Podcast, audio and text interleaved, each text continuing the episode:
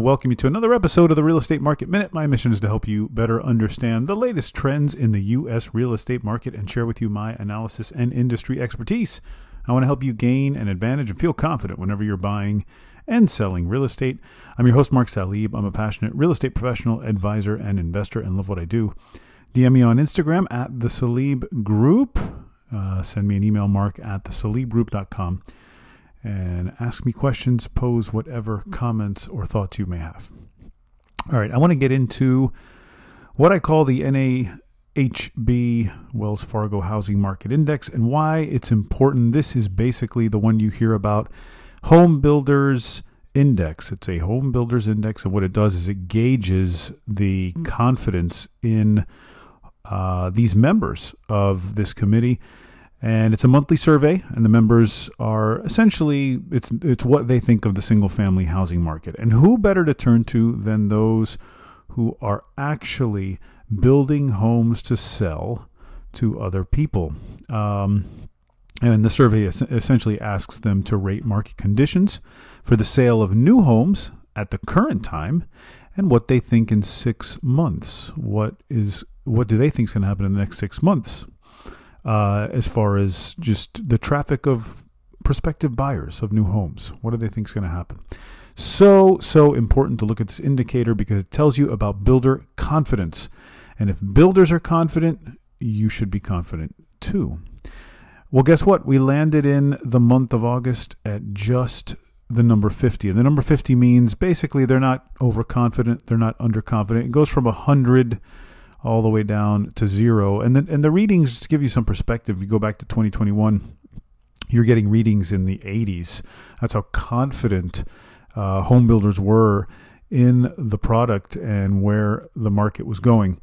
And right now it's 50. But what's important about the number 50, not so much that they're not confident either in either direction, is that the number came down in August after it had been climbing every single month from a low way back in late last year, early uh, early this year, where you had numbers in the early 30s, but you were steadily climbing into the 40s every month through the spring, through the summer, into the 50s. And you even reached 56 last month, and it looked good, but this is the first decline in a very long time, nearly seven months. That is important. It's important to note, and it's important to uh, I think not just note, but understand that if builder confidence is going down, we got to think about this. Well, why is that?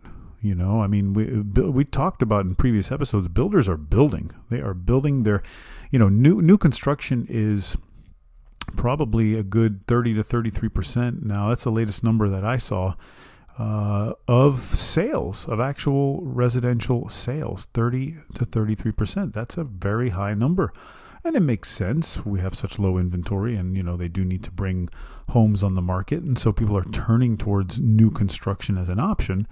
Um, but for th- that number to go down tells me a few things. Tells me one, rates are just climbing way too high as of late. You know, uh, seven uh, percent uh, interest rate is very very high. So. Uh, what that's doing is again bringing that demand lower, right? Bringing that demand lower, and when it brings that demand lower, it means there just are not buyers to buy these newly constructed homes. And so that confidence from those builders is going to go down. Um, so this, I think, is a reflection of a of a waning buyer demand that we've seen. You see it in the mortgage applications going down, and you see it in transactions and volume going down. And I think buyer demand, as interest rates go up, buyer demand continues to go down. And that's what we've seen. That's the trend we've seen here in the last month or so. And that's what I think I would read into this number. Um, as far as what's to transpire in the next six months, I think they're also reading into the fact that you know rates are higher rates are here to stay, higher rates for longer. I think that's the indication we've gotten from the Federal Reserve.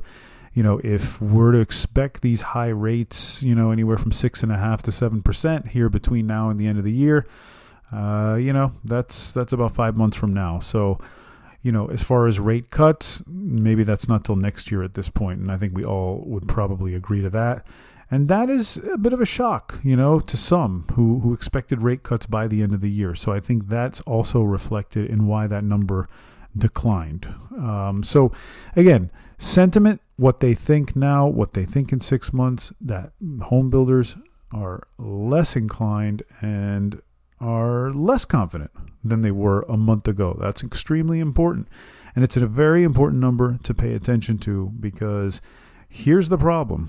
We still have this inventory shortage. So if home builders don't feel like they want to build, that problem is just going to exasperate itself even more. And, um, you know, we're just, the best way I can put it is it kind of puts you at a standstill. Not enough buyers, not enough sellers, and really not enough transactions. Real estate's just not moving at all, not going really anywhere, right? And that's kind of how it feels right now at the present moment. All right, that's it for me today. As always, if you have questions or need advice about your situation, go ahead and DM me Instagram at the Salib Group. You can email me too, mark at the Group.com. Don't forget to leave a rating for the show, follow the show, subscribe, help others find the show, and be informed and educated about the real estate market just like you. See you on the next Real Estate Market Minute podcast.